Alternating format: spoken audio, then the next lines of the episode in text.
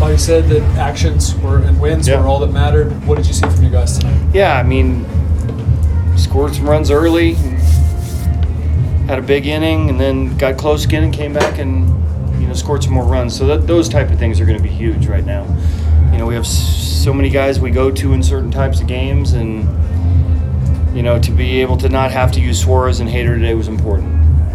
That ninth inning, you mentioned it, but like the ability to was there anything in the dugout before like, hey, we got to do this to add on? There was there was you know there was a lot of talk, but you know it, w- once we've seen this game before where we you know have a lead and then all of a sudden it's close and we have to finish it out. It's nice if we can score some runs and like I said, not have to use Suarez or Hader.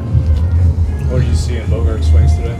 Good. I think first one got good and then seemed like he just played off it. So certainly has the ability to do that. Hopefully it's a springboard for him. I know Kim has been doing this for weeks, but when your four biggest names in the lineup do what they did tonight after kind of struggling for the past week Yeah. or so, what does that do for the team? it's huge. You know, it's it's our identity. It's who we are. You know, we, those guys have to perform, and and certainly tonight shows you, you know, what what our expectations are for these guys. So all of them had really good at bats tonight.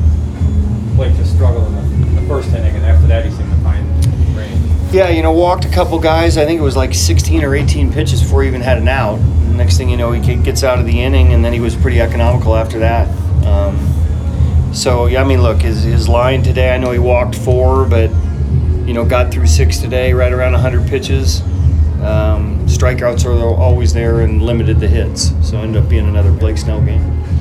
Kim's 16 game hitting streaks now the long is tied for the longest with a South Korean born player. How cool Yeah, it's great. You know, a little superstitious at times, but it, he it's he's been fantastic the entire season. Probably our most consistent player. How important is it to get this game, you know, especially with the D backs and you guys so close together? Yeah, every game's important. You know, we have seven games against these guys here in the next ten, so you know we're chasing some teams. They're one of them. We have to you know beat them to to catch them. So at least a good start.